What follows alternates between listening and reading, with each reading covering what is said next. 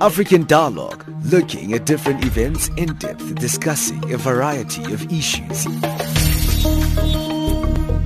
What we see here is a clear violation of one, the rights to privacy of Tiwonge and uh, Stephen. The position of Greenpeace is that it's been a disappointing meeting.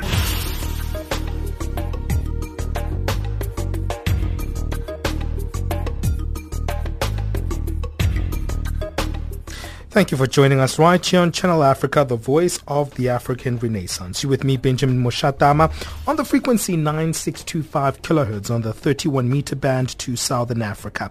Thank you for joining me, Benjamin Mushatama, for this next hour where every day from Monday to Thursday we look at the big topics on the continent of Africa. Today we're looking at the big one, the departure of Yahya Jammeh uh, from Gambia, also known as the Gambia by the Gambians themselves, and also the ushering in of the new administration administration under President Adama Barrow.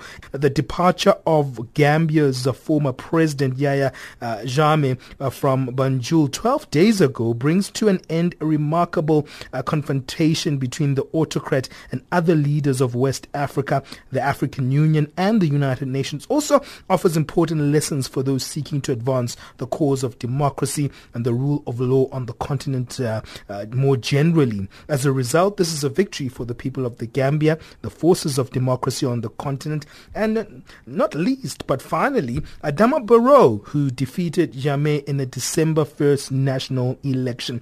Now we want to look at the challenges, the opportunities for the new demonstration, asking the question, is this a new era for the Gambia? On the line, we've got uh, Jeggan Grey Johnson, the expert who uh, is back with us this week. He's a communications and advocacy officer with the Africa Governance Monitoring and Advocacy Project. And also on the line, we'll be get joined by other guests. But let me start with you, Jeggan Grey, looking at uh, where we are when it comes to the Gambia as I highlighted in my intro, is this a new era uh, for the Gambia? I'm sure this is a hopeful moment, not only for the country, but also for the continent.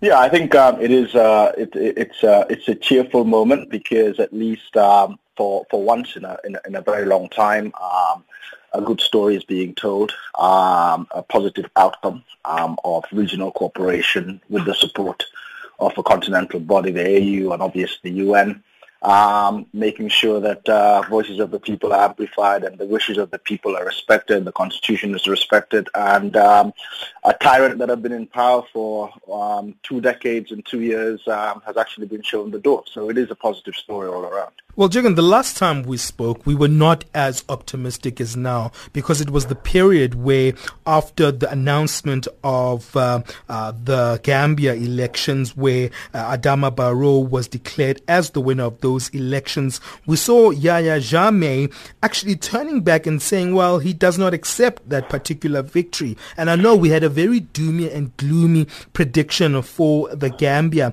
What do you think was the pressure uh, that culminated to seeing Yahya Jammeh leaving the Gambia? I think the pressure was military. Period. I mean, nothing else. Um, has been under pressure for, for at least uh, the better part of the last uh, four or five years of his uh, of his rule. Um, especially between 2015 and 2016, um, things were extremely difficult for him. He'd been isolated uh, diplomatically. He was isolated uh, economically and also um, generally amongst his peers um, for the better part of his of his rule has not really been regarded with much respect by virtue of the fact that he's never been granted the privilege um, of even holding a post of either chairperson of ECOWAS or chairperson of the AU, and these posts are done on a rotational basis. Um, he was in power for 22 years, 20 years of which he was a civilian rule, and he wasn't accorded um, these privileges and this honor. So clearly, um, I think he was he's been under a lot of pressure for a long time, but and, mm. and that has mm. that didn't shift the sands in any way, shape, or form. But I think when he was faced with the with the might of um, ECOMOG, in this case ECOMIG, um, the ECOWAS uh, military intervention in the Gambia, um, I think he was really his back was against the wall, and I think at this point in time it was literally high noon. He he he he he had to either leave, mm. or he would have been forced out that's the main reason. There was no other reason. Uh, we know that there were conditions that were set for the exit of uh, former President Jaja Jammeh. Uh, do we know those particular uh, issues or details of, of those uh, conditions? Well, the conditions are quite controversial um, in the sense that uh, um, if you look at the document, um, it was purportedly put together by um, the African Union, the United Nations, and ECOWAS itself.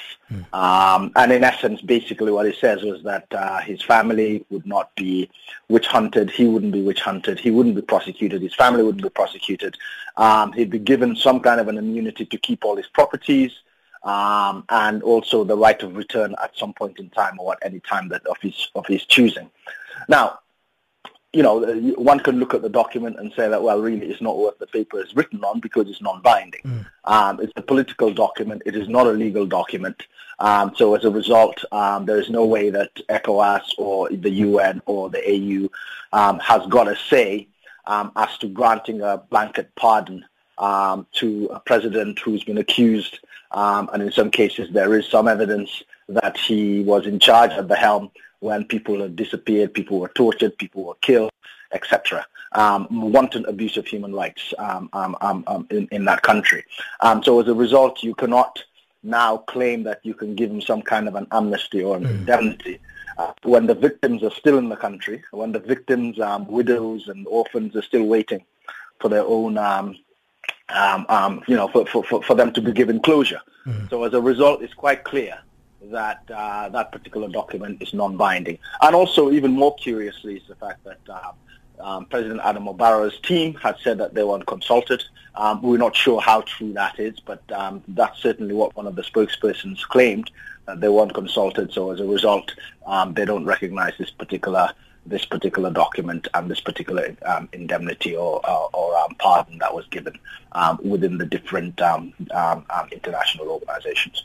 Well, you're listening to Channel Africa, the voice of the African Renaissance. I'm speaking to Jeggan Grey Johnson, who's joining us from uh, Joburg, South Africa. He is the Communications and Advocacy Officer with the Africa Governance and Monitoring and Advocacy Project. And uh, we're going to move on uh, to West Africa uh, and go to Dakar, Senegal, where we're joined by uh, Fatou Jagne, who is uh, from the human rights organization called Article 19. He's the West Africa Regional Director of Human Rights, the Human Rights Organization. Fatou, thank you for giving us your time. Thank you for inviting me. Well, Fatou, it's a, a celebration of sorts. Uh, we're seeing actually a, a, a, form of reform already with the sentiments that are already being made uh, by the current president of the Gambia. I don't know there if we've lost Fatou there. I know that it's an international line because uh, we're trying to get through to Dakar, Senegal. Fatou, are you still there?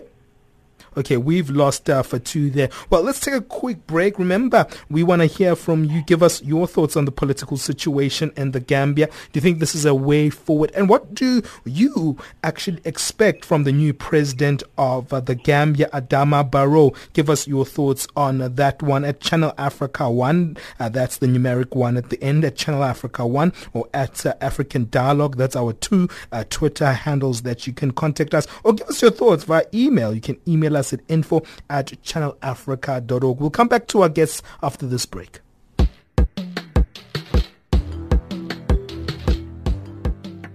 Good news for listeners in America. You can now listen to Channel Africa by phoning 605 47 1711.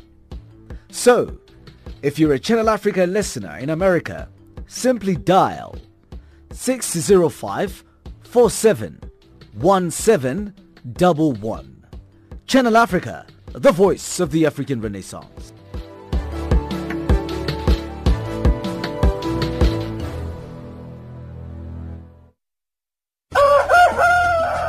Agro Africa. Hello. From the first Wednesday of this month, Agro Africa will be coming to you at 9:20 a.m. Central African Time and on Saturdays at 10 a.m. Central African Time. Tune in to Agro Africa and listen to stories about agriculture and its development in the African continent. We are on shortwave, internet live streaming, and DSTV audio bouquet channel 802. Agro Africa, bringing agriculture to the comfort of your home. Agro Africa. Well, you're listening to Channel Africa. The time right now in Central African Republic time, it's uh, 16 minutes past 11 o'clock. And you're still with me, Benjamin Moshata. I'm here on African Dialogue. Let's see if we can connect with Fatou Jagne, who is joining us in Dakar, Senegal, representing uh, the human rights organization called Article 19. Fatou Jagne is the West Africa Regional Director in that organization. Fatou, thank you for giving us your time. Thank you. Yes, that's a much better line now. Uh, let's just look at uh, what's happening in the Gambia. We know that this is a good moment for West Africa as a whole, and also in terms of the pressure that we saw from ECOWAS. I know specifically Senegal also was um, an, an, authority in terms of convincing Jammeh uh, to relinquish power. In, in terms of that particular pressure itself, why was this the moment that actually was one that uh, saw so much pressure and so much uh, uh, real, real effort from the region? Yeah, first of all, to say that uh, it was very important to have this regional solidarity. Uh, and the first one of the moments that we in West Africa and in Africa, we can say we are proud of our institutions because I think election is a very critical moment in the life of a country and everybody knows what was happening in the Gambia for the past 22 years, an oppressive regime that doesn't allow, that never allowed the opponent to, to express their views. All the tenants of the of, of the government have been blocked, hijacked by one person.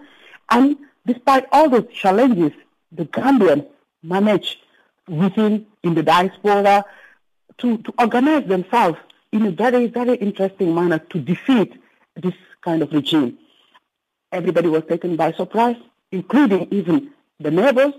And I think that was very important for ECOWAS to step in because ECOWAS knows all the violations that mm. were committed in the Gambia. Uh, you remember in 2011, ECOWAS decided even not to go and observe the election. The mm. election, ECOWAS sent a very small team because they didn't even believe that election will, you know, will, will, will, will change the game. Mm. And that was very important so when they saw this thing, they said Gambians have managed and are organized and they mean business. So we cannot just let them down this time around. We cannot let them down and we have to ensure that the regional mechanisms are enforced. And that is why all those mechanisms were activated and Senegal mm-hmm. played a leadership role because, you know, also election violence uh, was almost like uh, on the on on the on, on uh, was was was was uh, imminent. Mm, and Senegal understood that mm. if the situation broke in the Gambia, mm. it will have major implications in Senegal. You see, the refugee uh, people will leave Gambia, and also the security in the region will be jeopardized. And Senegal took a leadership role, which was very important, activated all its network within the UN uh, uh, Security Council, the ECOWAS. And I think that was very unprecedented but very interesting development. And I think that saved the country but the most important thing, Gambians were determined. They were very calm, they were quiet, but everybody knew that also on the 19th, if Jammeh resisted, people would come out. But people were so organized because, you know, everybody was like repressed, mm, mm, mm. citizens, journalists, uh, even uh, uh, like opponents, and people just realized that they didn't want the confrontation at some stage. They wanted to calm down, to organize themselves, mobilize within the country. And if you look at the trends between the 9th to the 9th of December when he uh, refused the election results until the 19th, people were organizing internally. And there were lots of internal pressure also in the families, in civil service, to just inform people that the country matters more than your individual interest. The country matters more than, you know, the support you may have for this guy because he's going to leave anyway. And I think that mm-hmm. also has paid. You have the external pressure, but there was lots of, lots of work done, especially in the military and especially within the families to ensure that he will not get support to brutalize again the country. Mm. Well, you know, as was highlighted by Jeggan Grey Johnson, before I go back to him, I want to pick your brain a bit uh, Fatou. Was the fact that there were those particular uh, real conditions set out for Jammeh to leave. One of the areas that Jeggan Grey Johnson highlighted was the fact that there shouldn't be a, a witch hunt against uh, Yahya Jammeh and his uh, family. But we know also there is that issue of uh, the International Criminal Court also standing by looking at this uh, situation as well in terms of, uh, you know, some of the incitements against uh, human rights and the violation of human rights uh, by Jaja Jammeh and his government. Don't you think that makes things more complex as well? Uh, yeah, things will, will be very complex. And I think the, the way the, the new government is trying to go about it might be the way, because I think if you have a system that uh, has involved so many people over the years, and then all these brutalities that we've witnessed and we've documented, I think it's important that first the con- country stabilizes and the country also starts to think of reconciling with itself because we need reconciliation in the Gambia. There's no doubt. Mm-hmm. So, of course, uh, people have to account for the atrocities but how? What mechanism is to be in place? I think that's the most important thing, and we need to think it through. It has to be consultative. We have to make sure mm-hmm. that people, especially the victims, because what we believe also the victims should be at the heart of any process because they are the major stakeholders. And we need also to ensure that they are healed, they get closure because a lot of atrocities has happened in that country. So we cannot just also sweep it under the carpet, mm-hmm. but I think we need also to refine a process that will get adherence from many actors, but also that is sustainable, that will yield to some kind of justice in the long term. Because the most important thing is to get the truth, to make sure that everybody gets the information they need about this process, but also to get the victim to be appeased and to know that they adhere to the system and the outcome will be accepted later on. Obviously, mm. uh, the, the, the, the, some of the crimes mm. that, are, that are committed, that have been committed over the years, will also have to be catalogued and remedies will be found. But I think we need to do it through a very, uh, a very legal process, a mm, process mm-hmm. that will really respect the rule of law and that will not be seen as, you know, like uh, witch hunting or selective justice. We need to be very, very consistent with the process that will be in place in the coming months. Jeggan Grey, coming to you, what, are your thoughts on some of these uh, uh, views coming from Fatou saying that it has to be a consultative process, it has to be one that actually follows uh, a legal court procedure. Your thoughts on how to take some of these uh, issues forward, especially some of these violations that we saw uh, during uh, former President Jaya Jammeh's term? Yeah, I mean, I, I, I agree um, totally with uh, Fati's observations and uh, some of the some of the opinions that she has and put forward um, um, quite rightly. Um, I think um, also, you know, we, we, need to be um, realistic um, and also we need to appreciate the, the, the, the, the scale of the challenge that Gambia faces currently. Um, Yes, Fatou talked about um, the issues of tackling impunity, um, certainly from a human rights perspective, and I and I understand 100% with her, um, and I agree with her on that. But then there are other issues also that has to do with impunity. That's not necessarily only human rights, but has to do with corruption, um, the land grabbing issue, um, and also basically the abuse of the fiscus and other things like that. I mean, all of these things um, need to be looked into because currently as it stands, there have been very high expectations that have been raised. Um, I don't think those expectations are being properly managed as, as we stand, as, as, as we speak now currently. Um, President Barrow has come in and he's inherited a very difficult situation. Um, tourism was a major foreign receipt earner. It dipped by 60% in 2014 and it has not recovered a thousand tourists were repatriated um, for the fear that there might be political instability in this post um, December the 1st, December 2nd election results. GDP has fallen by 20%. Household poverty has risen. Total debt has actually exceeded over 100% of GDP, which essentially means that the Gambia is technically insolvent and broke. So as a result, you've got mm. high unemployment rate amongst the youth, and mm. they are expecting to be given jobs, job creation, and other things like this. So the expectations need to be managed, not to now speak of now trying to put together whether it's a truth and reconciliation process, whether it's a, um, um, um, a, a, court um, that is going to be trying um, um, the most serious crimes. I mean, all of these are challenges um, that are intertwined and interwoven within the body politic and certainly within our social fabric that I think Barrow has a major challenge um, to try and manage moving forward. And obviously he can't do it alone. Um, there are lots of experts out there like your Article 19s, there, mm-hmm. there are mm-hmm. others like your Human Rights Watch, your Amnesty International that have been doing a wonderful job in um, documenting these things. But then it's not only about the human rights element alone that can fix a broken Gambia. Um, it's also you're looking at the economy, you're looking at the civil mm-hmm. society, you're looking at civil society, you're looking at the civil service, and you're looking at really elevating the, and prioritizing areas for fundamental reforms so that you can have a greater knock-on effect in having a positive impact in the shortest possible time. And this is where the challenge is. Mm, very much an interesting view that you bring there, Jeggan. And I want to take it to you Fatou, because what was actually very much surprising to me was seeing some of the reports that were coming out and the criticism that came out when we saw the exit of Yahya Jammeh was when he was being actually accused by a Barrow aide of taking $11 million uh, from the state coffers before leaving for exile in Equatorial Guinea. I heard uh, uh, an, another report that came out from one of uh, the TV networks that was saying that he also left with some of his cars and other of his some of his personal belongings. But that's worrying to see such a poor state, and um, you know, and seeing that kind of irony uh, taking place Fatou.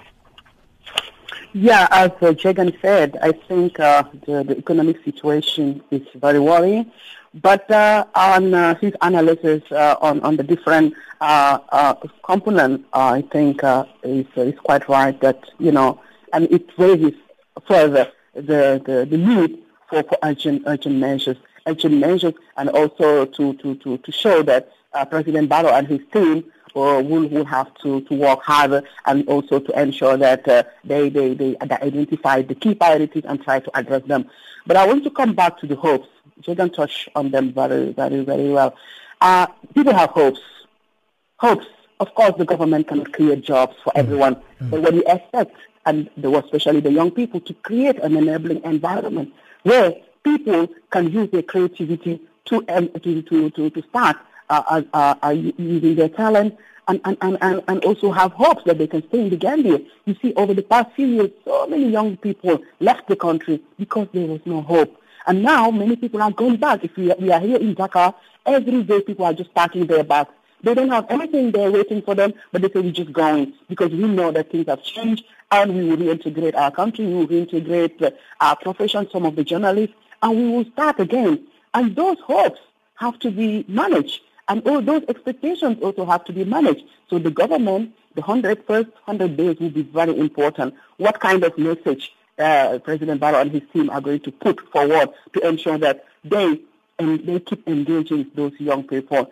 Also, the other thing also to ensure that they will fast track some of these reforms. It's very difficult when you are caretaker government mm-hmm. to do mm-hmm. everything, but you need to put in place framework so that people can see that we're going somewhere, and in the long, in the uh, at the finish line, that something can happen. But if you leave and you try to manage everything, you may not get your priorities right and you may also fail. But we're thinking that there are still areas where he will have to really focus and put the right people. We insist that because we are in transition, you need to put the competent people, the credible people that can pull things together.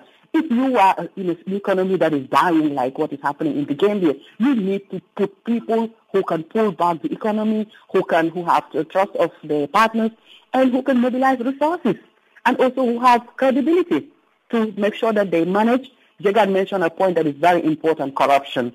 Corruption has been rampant in the old regime. And if you have a transition that is not taking care of that, you will have a problem because also corruption might continue. That is why it's important to get the competent people to manage the economy and manage the other the, the other reform sectors, but also to have credible people, people who are committed to this change that we fought for all these years to ensure that this situation will yield some, some positive results. The other bit that I want to also mention mm-hmm. about uh, about uh, this process is that you need also to be inclusive.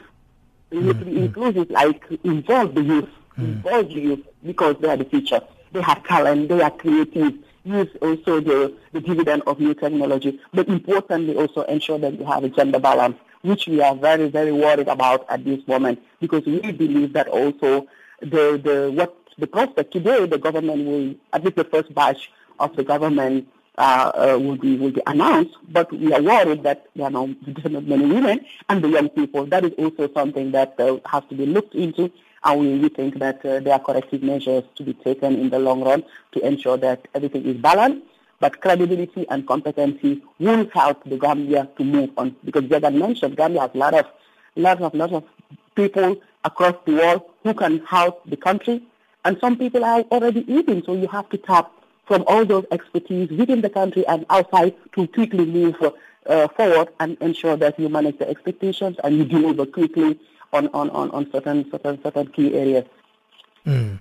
Well, that's the voice of Fatou Jagne, who is joining us from Dakar, Senegal. She's the West Africa Regional Director of Human Rights Watch Organization, Article 19. Also on the line, we've got Jeggan Grey Johnson, who's speaking to us from Johannesburg. He's the Communications and Advocacy Officer with the Africa Governance and Monitoring and Advocacy Project. We're going to stay with them. What are your thoughts? Remember, you can give us your thoughts on our Twitter handle at Channel Africa 1. That's at Channel Africa 1. What are your expectations? For Adama Barrow, uh, the new uh, president of the Gambia. That's at Channel Africa One. Uh, give us your thoughts on that particular platform. It's 11:32 Central African time. I'm going to stay with my guests. I know that we're going to come into this area of uh, Jaja, I mean Adama uh, Barrow's presidency. I've read some few articles and uh, heard some of his interviews online. He's been speaking a lot about secularization of the Gambian society, taking away the phrase that was introduced by Yahya Jammeh, which is uh, the phrase Islamic, and saying that uh, the, the, the republic is not a Islamic republic; it is the Republic of the Gambia. Also speaking about uh, uh press freedom, bringing back that environment of freedom of expression and uh, free press. Those are the areas that he's been starting to speak very strongly about. So we'll be speaking about those areas when we come back after this.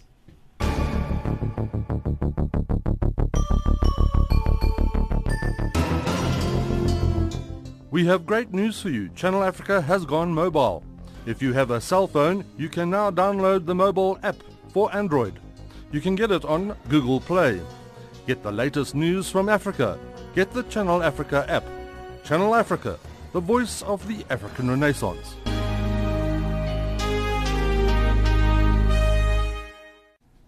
Listening to Channel Africa, the voice of the African Renaissance. You're with me, Benjamin Mushatama. Thank you for joining us here on African Dialogue, where we bring experts into the, our discussions from Monday to Thursday, looking at the big topics on the continent of Africa. And today, we've got the opportunity to speak to Fatou Jagne, who is joining us from Article 19, which is a human rights uh, organization. She's the West Africa Regional Director. Also on the line is Jeggan Grey Johnson, who's becoming regular on our program, and uh, he is uh, joining us from the Africa Governance and Monitoring and Advocacy uh, Project. I want to come to you, Fatou, before I move on to Jeggan Grey and pick your brain on our first impressions of Adama Barrow. It seems that he wants to uh, secularize and also uh, really enforce the democratic reforms within his uh, uh turn. I know that uh, he's very popular as a, a personality uh, because he was also chosen by a coalition of seven opposition parties that have endorsed his candidacy for the 2016 Gambian presidential election. What are your first impressions, uh, Fatou, of uh, the current president of the Gambia? Yeah, first of all, I think, uh, uh, as you rightly said, you know, he has the, uh, the endorsement of other political parties, which is a good thing when you start, especially in difficult situations. At least you have the support base seven political parties uh, supported him to be the unity candidate. The unity candidate means that you are a take, take, take a government, but also importantly, you are non-partisan, which I think we need in a transition, like to work along, uh, to work towards the national interest and not along party lines. I think that is there's something that everybody is expecting him to continue to do. Well, let's hope that uh, you know the political party pressure will not change that dynamic. So he has that kind of uh, uh, uh, uh good start. Now, also, he understood, and he, he already reiterated it, that you know he was elected because of the joint effort of all Gambians, and this election was about Gambia, one Gambia, looking forward to unity and I think that is also something that is very important for us, for all Gambians, because the country was divided. Was divided along different lines. And the point that you mentioned earlier about uh, the, the nature of our system, I think that, that is a pillar. If you know Gambia, it's a very diverse country, but like the religion, the, uh, the diversity between, and then the, the linkage between Christians and mm, Muslims mm, mm. Is, is, is so strong, it's so strong. And, you know, when you touch that fabric, you, you, you destroy. And mm. he was trying to do that, and Gambian stood up. And I think that is also one of the things that defeated him, because people don't like those kind of things. And what you see now is just made an announcement. Gambia was not uh, an republic, uh, an Islamic republic. It was a mere announcement from the head of state who had all the powers. It, went, it never went through the National Assembly. The Constitution mentioned that Gambia is a secular state, mm. a secular and that he unilaterally decided that Gambia became a republic, uh, Islamic republic. That is going to be reversed because it's not constitutional. Mm-hmm. And I think the first declaration from the president said that Gambia will remain an Islam uh, uh, republic. I think that's a welcome move. Mm. And we don't need even to do any other thing. It's just to re- re- re- reassure people that this is the way we are going and this is constitutional. So there's no revision to be made because there was no no, no, no, no, no, no law the, to, uh, that, uh, that, enacted, that was enacted. The constitution was never changed. Mm-hmm. So mm. that, that is that is one thing. The other aspects, of course, we know that uh, President Jammeh managed to stay all these years because he manipulated all the laws. He controlled the judiciary to also enforce all those bad laws. And those major ones are those laws that stifle expression across the board. You have like dozens of laws if you look at them, they were all geared to ensuring that public space is shrinking and they close all the space and freedom of expression was, was muzzled. So now the, the, the task ahead of all of us is to ensure that reforms take place. But in the meantime, to ensure that violations of those rights, especially freedom of expression, will be allowed and people can express their views mm-hmm. according to the laws mm-hmm. and ensure that also mm-hmm. people have now new freedom and those freedoms must be exercised. In the meantime, reforms will start. And mm. we expect this new government not to use those bad laws to start stifling uh, expression when when the things are critical against them. Because we know reform will take time. It's not overnight. But we want them to commit.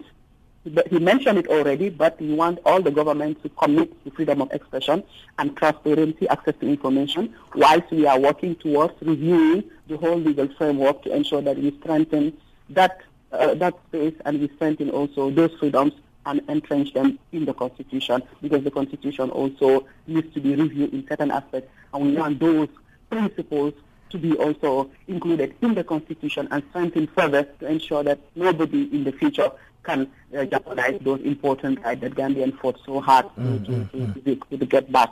Mm. Let, me move to you, Jeggan. I think that question was comprehensively answered by Fatou. I want to move on to just uh, the perspective of uh, elections. And I think this has done a lot for Africa in terms of our position on democracy and our elections and the people's choice. The outcome is seen as a case study for how African, uh, national, regional, and continental uh, leaders with UN backing can come together to enforce a legitimate electoral decision. Uh, do you believe that this is the case as well?